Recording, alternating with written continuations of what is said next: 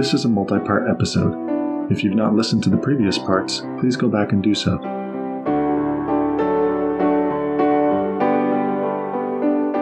In the beginning was the Word, and the Word was with God, and the Word was God. He was in the beginning with God. All things were made through him, and without him was not anything made that was made. In him was life, and the life was the light of men. The light shines in the darkness, and the darkness has not overcome it.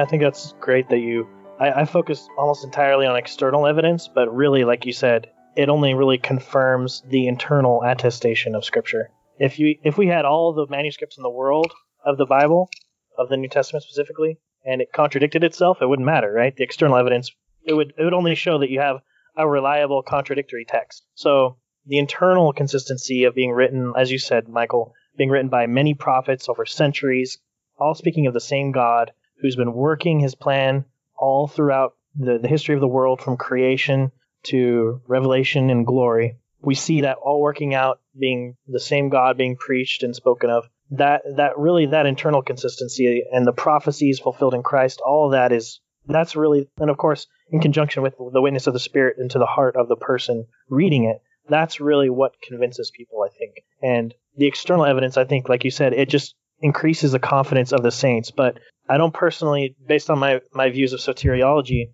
my views of salvation, I don't think that the external evidence alone can convert someone. And obviously, God has to, God can use that evidence, but God must make, He must still make that word real to that person. He has to really work in the heart of that person reading the Bible to make it, to really witness to them that this is His word, that it's correct, it's true, all of that. Mm-hmm. Yeah, and I, I agree with that. Um, Matthew, and, and you know, you, you you can read R.C. Sproul's scripture alone if, you want, but the summary you just gave is basically a summary of that book. So um, you may not need to read the book.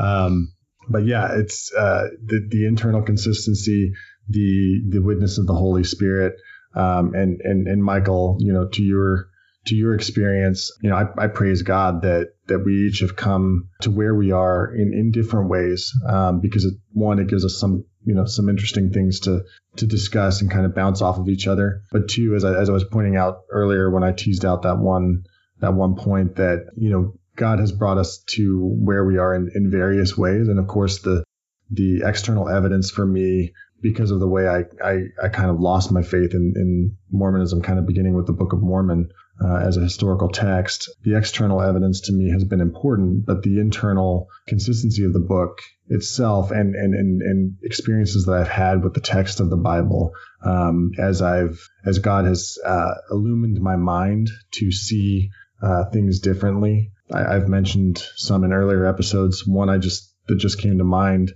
is, you know, Philippians 2, 6 through 11 talks about Jesus. And it says, you know, verse 6 specifically uh, says, who being in the form of God thought it not robbery to be equal with God, right? And I remember as a Latter day Saint, I was teaching an elders quorum lesson and I, I was looking for, you know, as, as you've mentioned, you, you did as well, Michael, you were looking for passages in the Bible that supported Mormon doctrine, right? And and so I was looking for a passage because the, the lesson that I was teaching was was on you know eternal progression and and I was looking for a passage that from the Bible that would support that, right? This support this idea that it's not um, it's not audacious to think that we could become gods, right? Um, so I grabbed that verse and because it, it you know on face value it seemed to support the position, right? Well, Jesus didn't think it was robbery to to be in the form of God and be equal with God, you know, why does anybody else criticize Latter day Saints for thinking that? And, and in the moment that I was delivering that lesson and using that verse, it struck me, like as I was speaking the words of the verse, it struck me, no, that's not right. And I remember going home and looking at that verse in context and reading the rest of what it says about Jesus, right? But he made himself of no reputation and took him took upon himself the form of a servant and went and was made in the likeness of men. And it was like, wait a minute, he was oh, he was not in the likeness of men. So to try to use verse six to argue that men can become God Mm-hmm. uh, doesn't work, right? So moments like that where where God was was leading me little by little to see the Bible and and to see it for what it was, to, to take the the Mormon filters off that allow you to just kind of rip a rip a verse out of context and try to make it apply. You know, those those moments as well have brought me to the place of of seeing the Bible as reliable. So, final question, um, and this this is kind of like the the money question, right? Is when when we get to kind of speak to our audience. So, um, for Latter Day Saints, the concept of continuing revelation is of paramount importance in their doctrine and church structure. They claim to have prophets and apostles with authority to speak God's word today. So, as a Bible only Christian, what would you say to the Latter day Saint who argues that we need more of God's word, that the idea of God speaking anciently and not today would make God, quote, an absentee landlord who had once been engaged in earthly matters but was now preoccupied somewhere else in the universe. Michael, I'll let you tackle this one first. All right. I, I don't even know where to start here. I think the first thing, well, I mean, one thing that comes to my mind right away is, you know, I think of scripture as being like a, a measuring stick, right? Just to, to judge all truth by. But what I see the LDS church doing is not only are they lengthening the stick on one side by adding new revelation, every time there's a, a conference, but I also see them shortening the other side because I see the apologists all the time trying to disqualify the words of Paul. You know, they're trying to say, well, Christ didn't say that. You know, if you go to Christ's words, he says the opposite. And it's like, well, Paul's words are Christ's words. I mean, don't you agree with that? You know, how, how is that any different from what you claim that your prophet and apostles do. You know, they, they speak the words of Christ. I mean, you know, whether by my own voice or the voice of my servants, it is the same, right? I mean, that's, that's the LDS teaching. But, you know, one thing that I would probably ask a Latter day Saint first is, you know, do you believe that the parables that Christ gave in the New Testament are still valuable today? And if yes, then, then they are timeless. And and I would say the same thing is true of the rest of the Bible as well. I would say that it is it is a living scripture. You know, we don't need a living prophet because we have living scripture. And, you know, it's like I like that that quote where it says, you know, the Bible's the only book that reads you. um, so, you know, if if the spirit is is there and can help us understand the Bible as we're reading it, then we don't need more revelation. And I've asked Latter day Saints too, like, when's the last time you read the book of, you know, like, I'll just throw a random New Testament ver- or Bible or uh, chap uh, book out there, or, or, an Old Testament one that you don't see very often. Like, I don't even know how to pronounce it, but Habakkuk. Like, have you guys read that one? When's the last time you read that one? And it's like, well, never. It's like, okay, so you're not even reading the scripture that you do have. So what's the point of getting new scripture if you haven't mastered the old scripture? So those are just some thoughts that, that I have. I don't know if I answered your question or not, but no, it's good. Yeah, very good. Um, I like I like the method of, of of asking them. You know, when the last when the last time they read Habakkuk was. Um, I studied Habakkuk in a Bible study uh, shortly after becoming a Christian um, in the, the, the Sunday morning Bible studies, we were studying through uh, each of the minor prophets, and so Habakkuk was up on the list. I, I, think I probably was was surprised that there was a book called Habakkuk. So, um, so yeah, I, I, like that that that strategy. What about you, Matthew? What would you say to um, to a Latter Day Saint who argues that that we need more of God's word? I'm going to go back to something that Michael spoke about early early on in when we were discussing this. It's the idea of what is your authority? What do you consider to be true? Just think about those those things. how do you know truth and how do you know it's from God? And one argument against Protestant Christianity as a whole is okay, you guys all claim to follow sola scriptura, but look at all the denominations and all the strife and all the confusion, and you're trying to prove each other wrong, et cetera, et cetera. But there's so many presuppositions there that need to be unraveled, that need to be deconstructed. Because first of all, I'm a Reformed Baptist. I'm not trying to convert every Christian to become Reformed Baptist, okay? I, I want people to come to Christ, period. And if they feel that they read scripture and the particulars that I hold to in my denomination they agree with and they want to come to my church, great, awesome. If they want to go to a church that disagrees with me, but they still hold to the Bible as the Word of God, they believe in Christ alone as their Savior, they trust in Him alone for their salvation and their righteousness before God, and they have solid preaching there, sure, go there. That's fine. I'm not trying to win anyone to my denomination. I want to win people to Christ. Of course, not through my efforts. I hope that God will use them as a means to bring them to Christ, but it's not me, it's the work of the Spirit that has to do that. So I kind of wanted to mention that is that we're not fighting each other to try to get each other to join each other's denomination. And when you look at a lot of the disagreement in Protestant Christianity, look at what their authority is. I think honestly the one of the biggest issue is in Protestant Christianity is that we claim we claim to hold the sola scriptura. In actuality, we don't really do a very good job at doing that. And first of all, what is sola scriptura? it's kind of seen as like, well, you only need the Bible. That's all you need, and you're good. This kind of like me and my Bible under the tree. I think it's important to talk about this because we're talking about Scripture. But that's not what sola scriptura is. Sola scriptura is that the Bible is the sole infallible rule of faith and practice for the church.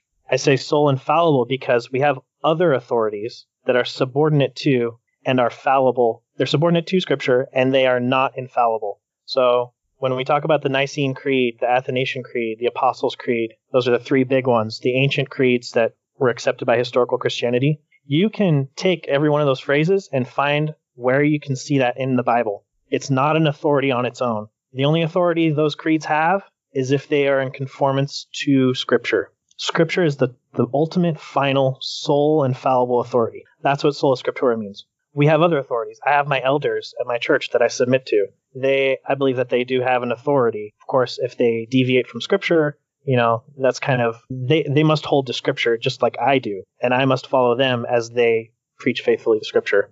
So those are things that, that really need to be understood by Latter-day Saints because I hear over and over and over again attacks on sola scriptura saying it's useless and it doesn't make sense to have only the Bible because everybody interprets it differently, but that's not what sola scriptura means. It's important to have these document, you know, things like creeds and confessions that are historical that go back in time and are pointing to scripture because I think today that's kind of the view that a lot of Protestants sadly do have is that okay, I don't need anybody to tell me what the Bible says. I can just read it on my own, come to my own conclusions.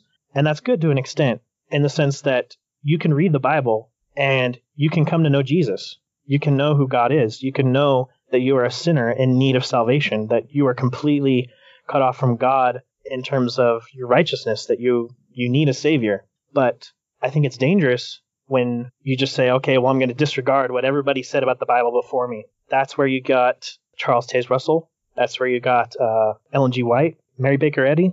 That's where you got all these people that said, okay, the truth was lost. I'm going to go back and say what it really said, what Scripture really taught, or I'm going to I'm going to bring forth new revelation that fixes all this mess. That didn't fix anything. It just caused more problems. So, really, what we need to do is we need to understand that we need to read Scripture in light of what others have said before us, just as the reformers did. Martin Luther, uh, Calvin, Turretin, they all were concerned about okay, am I interpreting Scripture somebody behind me, somebody within the church behind me? Do they have similar views? They were really concerned about this because they didn't want to just come up with something completely off the wall, brand new. They were concerned that that they were not just coming up with a brand new religion, since we believe that Christ had built his church, he said in Matthew 16, I will build my church.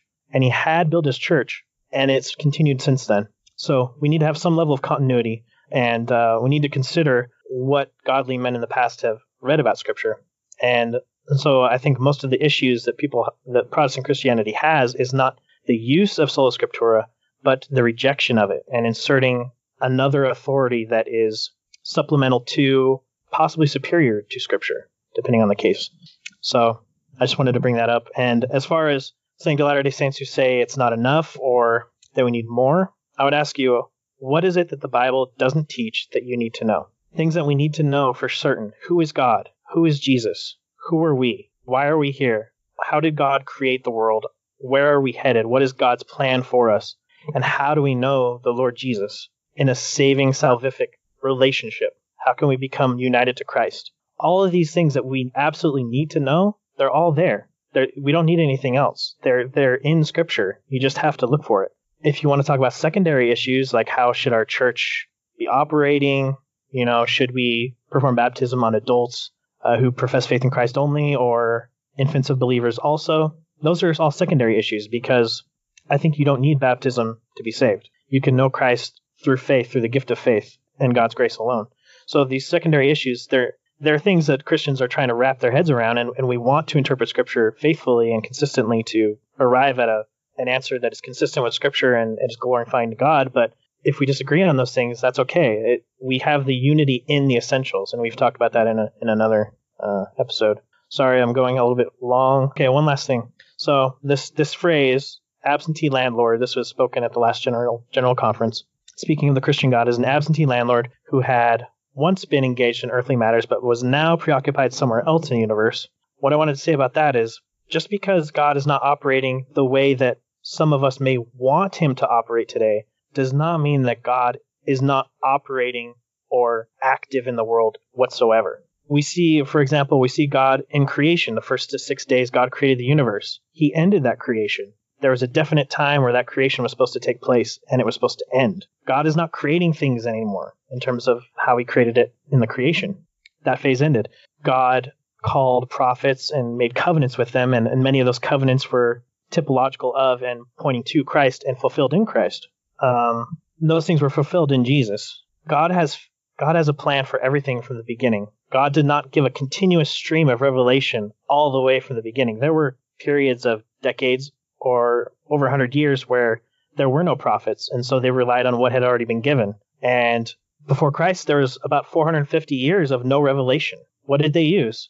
They had the scriptures. They used those in their in their spiritual life. They read the Torah. They they read all the Tanakh. That's the Old Testament. They read that in their worship services. They they there was periods of whether they followed it well or not, but they had that scripture. And then when we see the New Testament, with Christ, there's that new movement. We see every time there's something new going on or some new fulfillment, Christ setting up his church, setting up the apostles, sending them out through the world to preach the gospel not only to the Jews but to the Gentiles. We see God giving tongues and gifts and healings, and those are out in phases. God planned that out in phases. And towards the end of the apostolic age, we see less healings. We see we see less of these miraculous gifts being operative. This was all planned out. And by the end of the first century, we see Revelation and the biblical canon being given. It was completed with the end of the writings of John. With that completion of canon, we have the church now, the scriptures to guide us into what we should do. And we still have God acting today. He's still operative. He's working in the hearts of believers. He's illuminating our minds and hearts, as Paul said, to understand scripture. He's giving us understanding. He's sanctifying us, purifying us from our sins, and setting us apart from the world. God is definitely active. I don't think that just because there's no prophets giving brand new revelation every day that God isn't active. He's active, but just not in that particular fashion. So that's basically what I wanted to say. It's kind of a lot. I wish I could have condensed it more, but no, it's great. I and I, um, I don't have anything to add to it. You you uh, you did cover a lot there, but it was absolutely wonderful.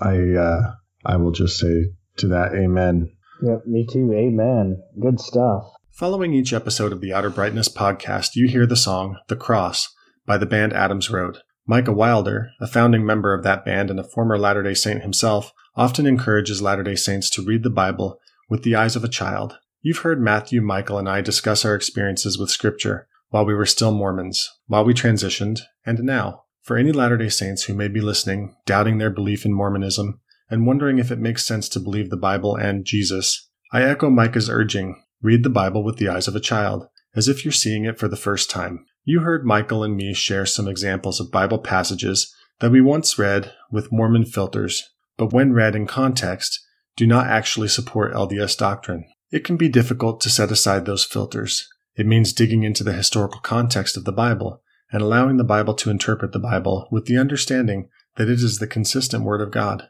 May God bless you in your journey.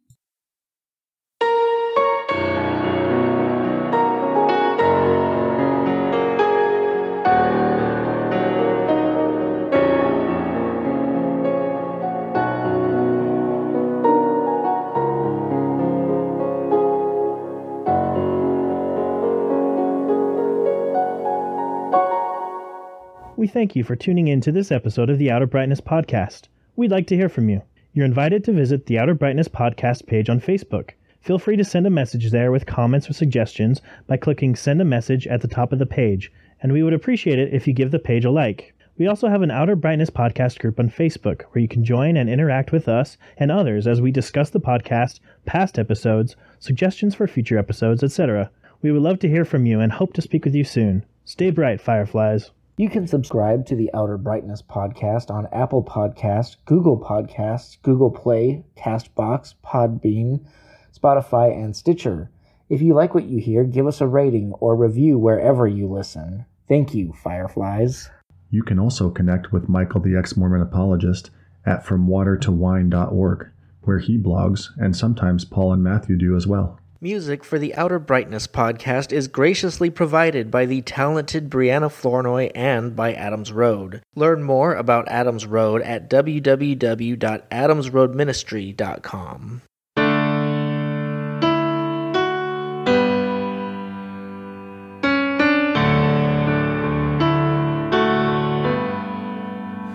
In the past, I believed in my own righteousness and hoped that I was worthy of the blood that Jesus shed.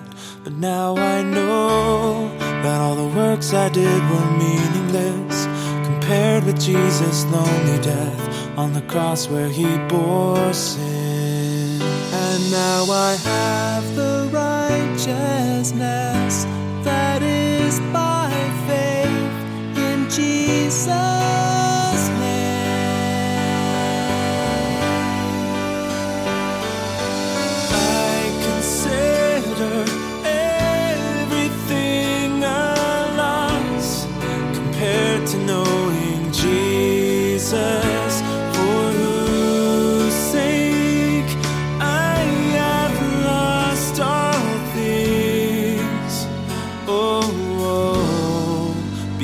because of the cross.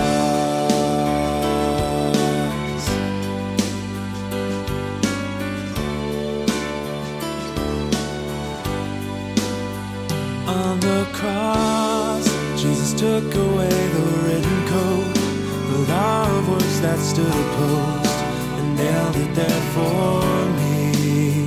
And through the cross, he put to death hostility, and in his body reconciled us to God and brought us peace. And I am crucified with Christ, and I no longer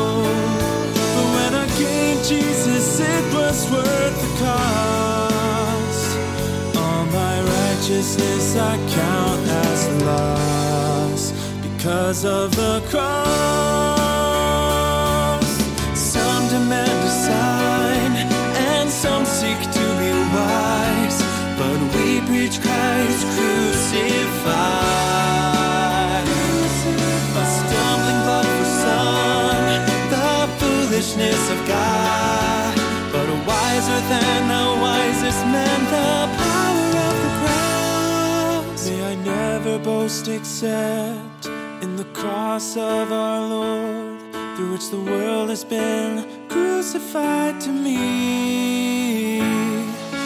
I to the world, so I take up my cross and follow